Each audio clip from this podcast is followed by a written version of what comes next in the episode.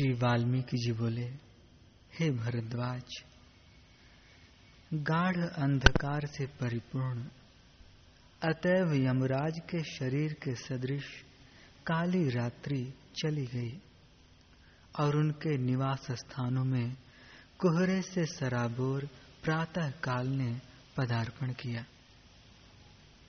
आकाश में दे दीप्यमान तारे प्रातः काल के पवन से हरी गई पुष्प वृष्टियों की नाई छिप गई।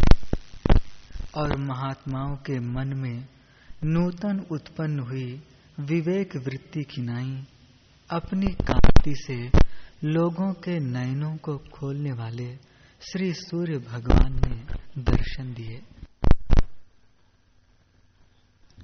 केसर की कांति के सदृश कुछ कुछ विचित्र सूर्य की सुनहली किरणों से विभूषित मेघ खंड रूपी पीत वस्त्र धारण किया हुआ उदयाचल, सूर्य की अरुण कांति से विभूषित आकाश में प्रकट हो गया। प्रातः काल का कृत्य समाप्त कर सभी स्वर्गवासी और भूलोकवासी अतीत दिन के ही क्रम से फिर सभा स्थान में आए। जिस क्रम से पूर्व दिन लोग बैठे थे, उसी क्रम से सारी सभा बैठी। और जैसे वायु से रहित पद्मों से पूर्ण तालाब निश्चल रहता है, वैसे ही वह सभा बात की बात में निश्चल और निवृह हो गई। तदुपरांत कथा के प्रसंग का अवलंबन कर श्री रामचंद्र जी ने मधुरवाणी से वक्ताओं में श्रेष्ठ महामुनि श्री वशिष्ठ जी से कहा, भगवान, मन का स्वरूप कैसा है, यह मुझको बतलाइए, क्योंकि मन से यह संपूर्ण लोक मंजरी बनी है। श्री वशिष्ठ जी ने कहा, हे श्री रामचंद्र जी, जैसे शून्य और जड़ आकार वाले भूताकाश का नाम मात्र के सिवा कोई रूप नहीं है। वैसे ही शून्य और जड़ आकार वाले इस मन का कोई भी रूप दिखाई नहीं देता। राम जी, प्रस्तावित मन, क्या बाहर, क्या हृदय में कहीं पर भी सदरूप से विद्यमान नहीं है। किंतु जैसे आकाश सर्वत्र विद्यमान है वैसे ही इसको भी सर्वत्र स्थित जानो। मृग तृष्णा में प्रतीत होने वाले जल की नाई मिथ्या, यह जगत मन से उत्पन्न हुआ है। इसका स्वरूप क्षण भर के संकल्प से दूसरे चंद्रमा के भ्रम की नाई भ्रमात्मक ही है। अर्थात भ्रम ज्ञान ही उसका आकार है। प्रत्यक्ष स्थल में सामने विद्यमान और स्मरण आदि परोक्ष स्थल में अविद्यमान पदार्थ का जो दृश्य रूप भान सब लोगों को होता है, वही मन है। जो पदार्थ का भान होता है, वही मन कहा जाता है। उससे अतिरिक्त मन नामक कोई भी वस्तु कदापि नहीं है। हे श्री राम जी, संकल्प को ही आप मन जानिए। जैसे द्रवत्व से जल का और जैसे वायु से स्पंद का भेद नहीं किया जा सकता, वैसे ही संकल्प से मन का भेद नहीं किया जा सकता। हे श्री राम जी, जिस विषय का संकल्प होता है, उसमें मन संकल्प रूप से स्थित रहता है। अर्थात जो संकल्प है, वही मन है। संकल्प और मन का कदापि किसी से भेद नहीं किया गया है। पदार्थ भान मिथ्या विषयाकार होने से मिथ्या अथवा चित संवलित होने से सत्य आपकी विवेक्षा के अनुसार भले ही हो। इसमें हमारा कुछ भी आग्रह नहीं है। मन केवल संकल्प रूप ही है। जैसे संकल्प रूप मन है, वैसे ही मन की समष्टि भी संकल्प स्वभाव ही है। वही सृष्टिकर्ता ब्रह्मा है।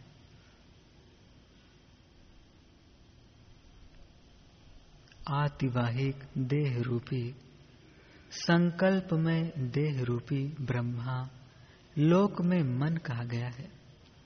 वही सूक्ष्म भूतों के ही मिश्रण से पंचीकरण द्वारा स्थूल देह ज्ञान का आधान करता है। यही उसका कर्तृत्व है। अविद्या, संसार, चित्त, मन, बंधन, मल, तम ये सब दृश्य के पर्यावाची शब्द हैं, ऐसा विद्वान लोग कहते हैं। दृश्य से अतिरिक्त मन का कुछ भी स्वरूप नहीं है। यदि उत्पन्न दृश्य ही अविद्या और मन है तो उनकी अनादिता कैसी? यह दृश्य उत्पन्न ही नहीं हुआ है, ऐसा मैं आगे कहूँगा। जैसे कमल गट्टे के अंदर कमल की लता स्थित रहती है, वैसे ही महाचैतन्य रूप परमाणु के अंदर यह जगत स्थित है। जैसे प्रकाश का आलोक स्वभाव है, जैसे वायु का चांचल्य स्वभाव है, और जैसे जल का द्रवत्व स्वभाव है वैसे ही दृष्टा में दृश्यत्व है। जैसे स्वर्ण में कयुरत्व है, जैसे मृग तृष्णा में जल है, और जैसे सापनिक नगर में दीवाल है, वैसे ही दृष्टा में दृश्य बुद्धि है। इस प्रकार दृष्टा में जो दृश्यत्व अभिन्न सा स्थित है, उसको भी तुम्हारे चित्त रूपी दर्पण से मैं शीघ्र निवृत्त करता हूँ। दृश्य का अभाव होने पर इस दृष्टा में जो अदृष्टता बलात् प्राप्त होती है, उसी को सन्मात्र चिद रूप से अवशिष्ट आत्मा का केवली भाव जानो। चित्त के कैवल्य ज्ञान द्वारा केवली भाव को प्राप्त होने पर जैसे वायु के स्पंदन रहित होने पर वन, जलाशय आदि में वायु स्पंदन प्रयुक्त चंचलता शांत हो जाती है। वैसे ही केवली भावापन्न मन में राग द्वेष आदि वासनाएँ शांत हो जाती हैं।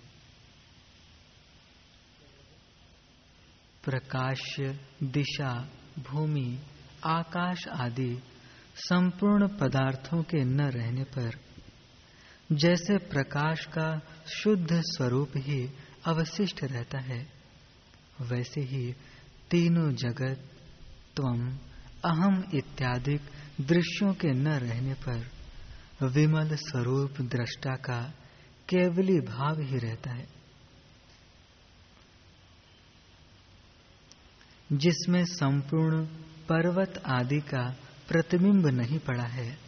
ऐसे दर्पण में, जैसे केवल आत्म स्वरूप भूत दर्पणता ही रहती है, वैसे ही त्वम अहम यह जगत इत्यादि दृश्य भ्रम के शांत होने पर दृश्योन्मुखत्वता शून्य दृष्टा में केवलता ही रहती है।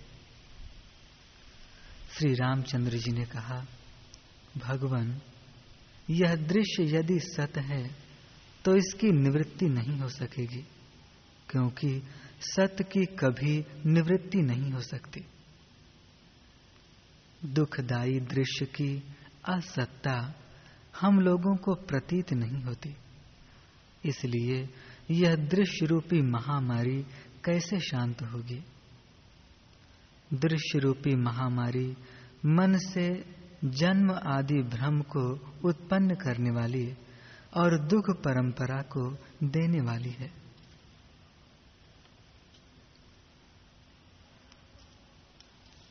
वशिष्ठ जी बोले, हे राम जी, इस दृश्य रूपी पिशाच के विनाश के लिए इस मंत्र को सुनो, जिससे चेतन रूप से अभिमत देह रूपी यह पिशाच सर्वथा मर जाएगा और अचेतन रूप से अभिमत, अंतकरण आदि रूप यह नष्ट हो जाएगा। हे राघव, जिस वस्तु का अस्तित्व है, उसका कदापि नाश नहीं हो सकता।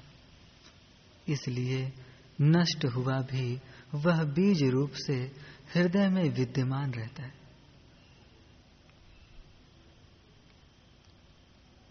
भाव यह है कि परिणामवाद में, उत्तर अवस्थाओं में, पूर्व अवस्थाओं का तिरोभाव मात्र होता है, उच्छेद नहीं होता, कारण कि सत्य का अभाव कभी नहीं हो सकता। ऐसी अवस्था में नाश रूप षड विकार से तिरोहित, द्वैत के चित्त में अथवा प्रकृति में स्थित रहने से, काम, कर्म, वासना रूप बीज से पुनः उद्भव को कोई रोक नहीं सकता। अतः अनिर्मोक्ष प्रसंग होगा। दृश्य बुद्धि स्मृति रूपी बीज से चिदाकाश में फिर उत्पन्न होकर भुवन पर्वत, आकाश आदि आकार वाले महान दोष की सृष्टि करती है। इस प्रकार अनिर्मोक्ष रूप दोष होगा, पर उसका यहाँ पर संभव नहीं है, क्योंकि अनेक देवता, ऋषि, मुनि जीवन मुक्त देखे जाते हैं।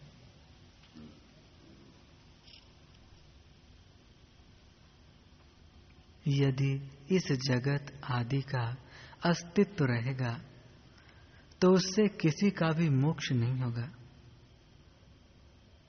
दृश्य चाहे बाहर में स्थित हो, चाहे अंतकरण में स्थित हो, पर वह केवल स्वरूप नाश के लिए ही होता है। इसलिए हे श्री रामचंद्र जी, आप अति भीषण इस प्रतिज्ञा को सुनिए, जिसका स्वरूप आप आगे के ग्रंथ से भली भांति जान जाएँगे। सामने जो ये भौतिक आकाश आदि और अंदर अहम आदि लक्षित होते हैं, वे सब व्यवहार दशा में जगत हैं, किंतु परमार्थ दशा में ब्रह्म ही है। ब्रह्म के सिवा जगत शब्द का कोई दूसरा वास्तविक अर्थ नहीं है। जो कुछ भी दृश्य दिखाई देता है, वह सब अजर अमर अव्यय पर ब्रह्म ही है।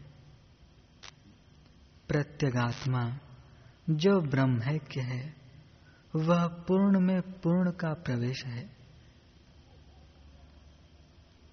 क्योंकि स्वप्न जागृत और सुषुप्ति इन तीन अवस्थाओं से रहित ब्रह्म में आकाश आदि जगत स्थित है और आकाश में घट आदि उपाधियों के त्याग से आकाश ही उदित होता है। इसलिए ब्रह्म में ही ब्रह्म रहता है। अणु मात्र भी उसका विकार नहीं होता।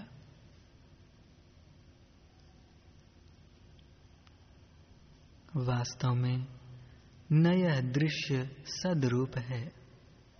न दृष्टा और न दर्शन ही सदरूप है, एवं न शून्य सदरूप है, न जड़ ही सदरूप है, और न बुद्धि प्रतिबिंब चैतन्य ही है। किंतु सर्वत्र व्याप्त यह ब्रह्म ही सदरूप है।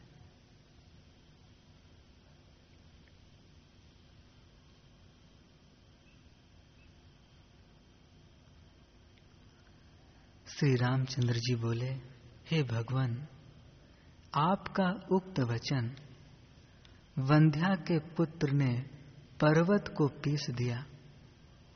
खरगोश का सींग गाता है। शिला भुजाओं को फैलाकर तांडव नृत्य करती है। बालू से तेल निकलता है। पत्थर की प्रतिमाएँ वेद पढ़ती हैं और चित्र में लिखित मेघ गर्जना करते हैं। इन वचनों के सदृश प्रतीत होता है। संपूर्ण प्रामाणिक पुरुषों में सर्वश्रेष्ठ होते हुए भी आप जरा मृत्यु आदि विविध दुखों से परिपूर्ण, पर्वत, आकाश आदि में जगत नहीं है, ऐसा अश्रद्धेय वचन विवेकशाली तथा अवंचनीय मुझसे कैसे कहते हैं? भगवान, जैसे यह जगत न तो अनादि काल से स्थित है, न उत्पन्न हुआ और न इस समय विद्यमान है, वैसे मुझसे कहिए, जिससे इसका निश्चय हो जाए। श्री वशिष्ठ जी ने कहा, वत्स राघव, मेरा वचन पूर्व पर समन्वय से रहित नहीं है। तथा शब्द करने वाले वंध्या पुत्र के समान, जैसे यह असत प्रतीत होता है, वैसा मैं तुमसे कहता हूँ, सुनो। यह जगत सृष्टि के आदि में उत्पन्न नहीं था, इसलिए उस समय इसका अस्तित्व सर्वथा नहीं था। जैसे स्वप्न आदि में नगर आदि की प्रतीति होती है, वैसे यह भी मन से उत्पन्न हुआ प्रतीत होता है। सृष्टि के आदि में अनुत्पन्न, अतएव असत, शरीर, मन रूप यह जगत जैसे अनुभूत होता है, वैसा मैं कहूँगा, आप सुनिए। मन क्षीण होने वाले दृश्य रूप इस दोष का विस्तार करता है। जैसे कि स्वप्न असत दृश्य रूप होते हुए भी सत्सा प्रतीत होने वाले अन्य स्वप्न का विस्तार करता है। मन ही अपनी इच्छानुसार स्वयं देह की कल्पना करता है और उसी ने चिरकाल की भावना से विपुल होकर इस इंद्रजाल रूप दृश्य की रचना कर रखी है। केवल चंचल शक्तिमान मन ही प्रकाशित होता है, मन ही भ्रमण करता है गमना गमन करता है, प्रार्थना करता है, निमग्न होता है, संहार करता है, सांसारिक दशा प्रयुक्त अपकर्ष को प्राप्त होता है, तथा कैवल्य रूप उत्कर्ष को प्राप्त होता है। यह सब मन की ही क्रीड़ा है मन ही संपूर्ण संसार है उससे पृथक जगत कुछ नहीं है।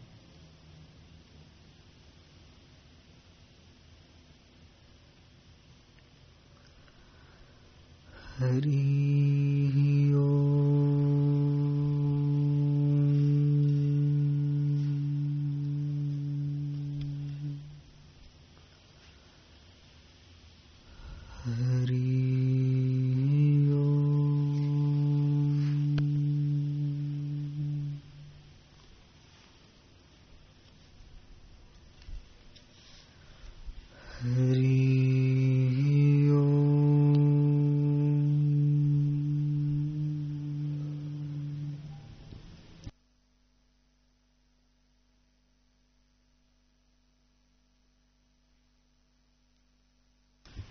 वशिष्ठ जी बोले, हे राम जी, जैसे दीपक की प्रभा रज्जू से बांधी नहीं जाती, तैसे ही आत्मा किसी से बांधा नहीं जाता। जैसे आकाश किसी से बांधा नहीं जाता और मन किसी से रोका नहीं जाता, तैसे ही परमात्मा को देह इंद्रिय का संबंध वास्तव में नहीं होता।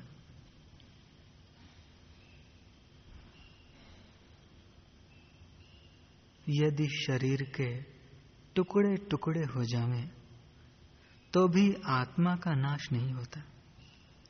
जैसे घट के फूटने से दुग्ध आदि पदार्थ नहीं रहते, परंतु आकाश कहीं नहीं जाता, वह ज्यों का त्यों ही रहता है, तैसे ही देह के नाश हुए प्राण कला निकल जाती है। आत्मा का कुछ नाश नहीं होता। जिसका नाम मन है, उस मन से जगत भाषित हुआ है और उसी में जड़ शरीर के नाश का निश्चय हुआ है। हमारा क्या नाश होता है?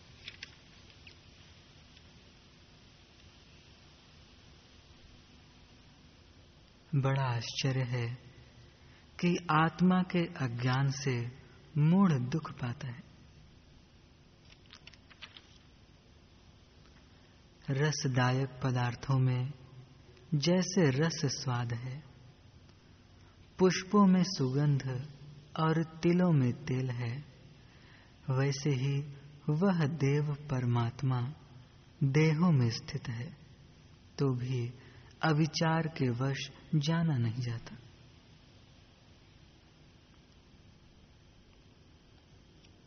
जब विचार का उदय होता है, तब आत्मा जाना जाता है।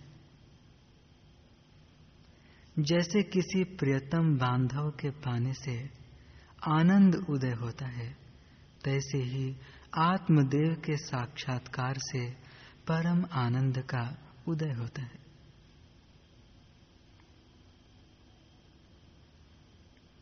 सब ओर से बंधन की फांस टूट जाती है।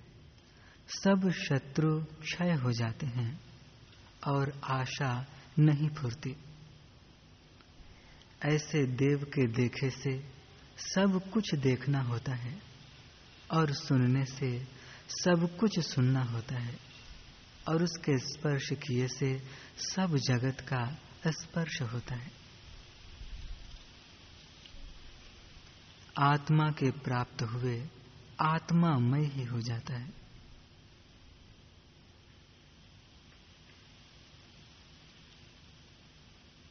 भीतर शांत रूप सबको अनुभव करने वाला, सब देहों में मैं स्थित हूँ। जैसे मिर्चों में तीक्ष्णता होती है, तैसे ही सब जगत के भीतर बाहर मैं व्याप रहा हूँ। जो कुछ जगत के पदार्थ भासते हैं, उन सब में ईश्वर रूप सत्ता सामान्य स्थित है। आकाश में शून्यता, वायु में स्पंदता, तेज में प्रकाश, जल में रस, पृथ्वी में कठोरता, चंद्रमा में शीतलता रूप वही है। और सब जगत में अनुस्यूत एक आत्म तत्व ही व्याप रहा है। जैसे बर्फ़ में श्वेतता और पुष्पों में गंध है, तैसे ही सब देहों में आत्मा व्यापक है।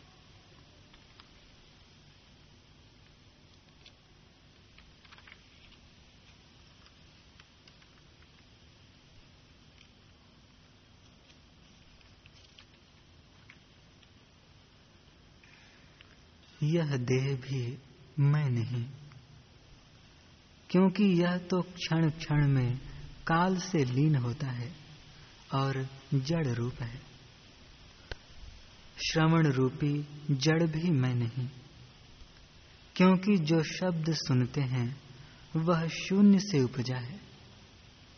त्वचा, इंद्रिय भी मैं नहीं। इसका क्षण क्षण में विनाश स्वभाव है। प्राप्त हुआ अथवा न हुआ। यह इष्ट है, यह अनिष्ट है। इंद्रियाँ आप जड़ हैं, पर इनके जानने वाला चैतन्य तत्व है। और चैतन्य के प्रमाद से ये विषय उपलब्ध होते हैं। इससे न मैं त्वचा इंद्रिय हूँ और न स्पर्श विषय हूँ।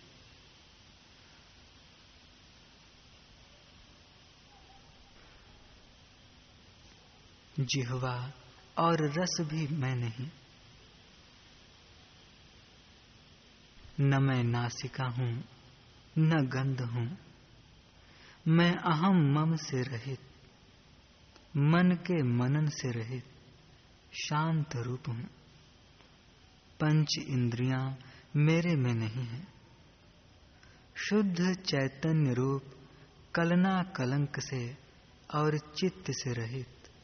चिन्ह मात्र और सबका प्रकाशक, सबके भीतर बाहर व्यापक और निसंकल्प, निर्मल, शांत रूप। आश्चर्य है, अब मुझको अपना स्वरूप स्मरण आता है। सूर्य, घट पटादिक, सब पदार्थ मैं प्रकाशता हूँ। जैसे सूर्य के तेज से मरुस्थल में मृग तृष्णा की नदी फुरती है, तैसे ही अनुभव सत्ता से ये पदार्थ भासते हैं।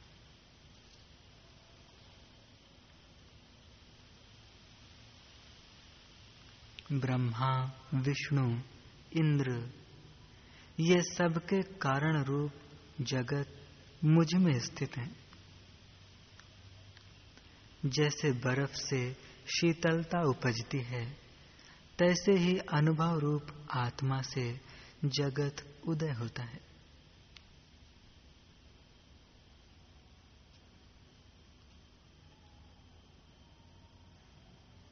संसार रूप नाना प्रकार की विचित्र रचना आत्मा में स्थित है,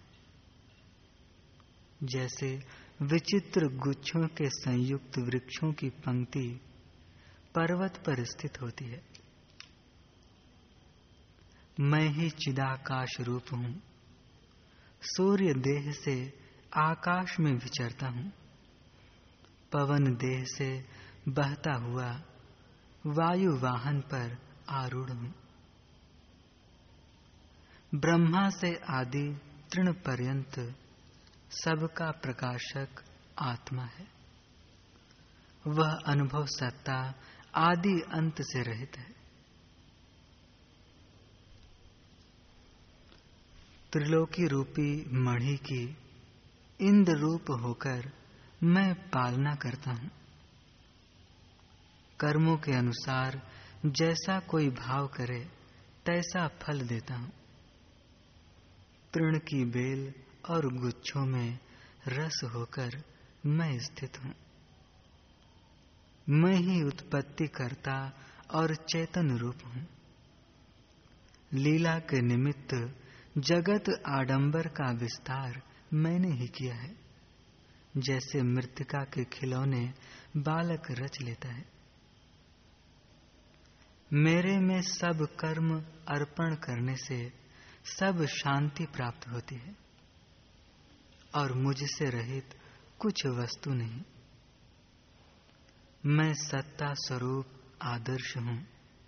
सब पदार्थ मुझमें प्रतिबिंबित होते हैं।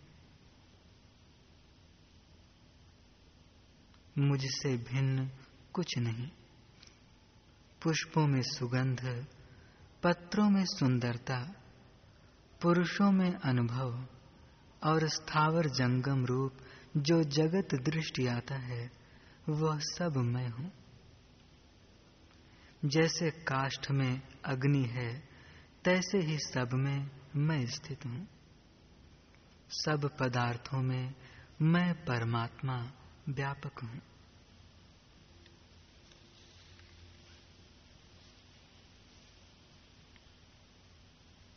जैसे दूध में घृत शक्ति जल में रस शक्ति और सूर्य में प्रकाश शक्ति है। तैसे ही मैं चैतन्य स्वरूप सब पदार्थों में स्थित हूँ। त्रिकाल का जगत सब मुझमें स्थित है।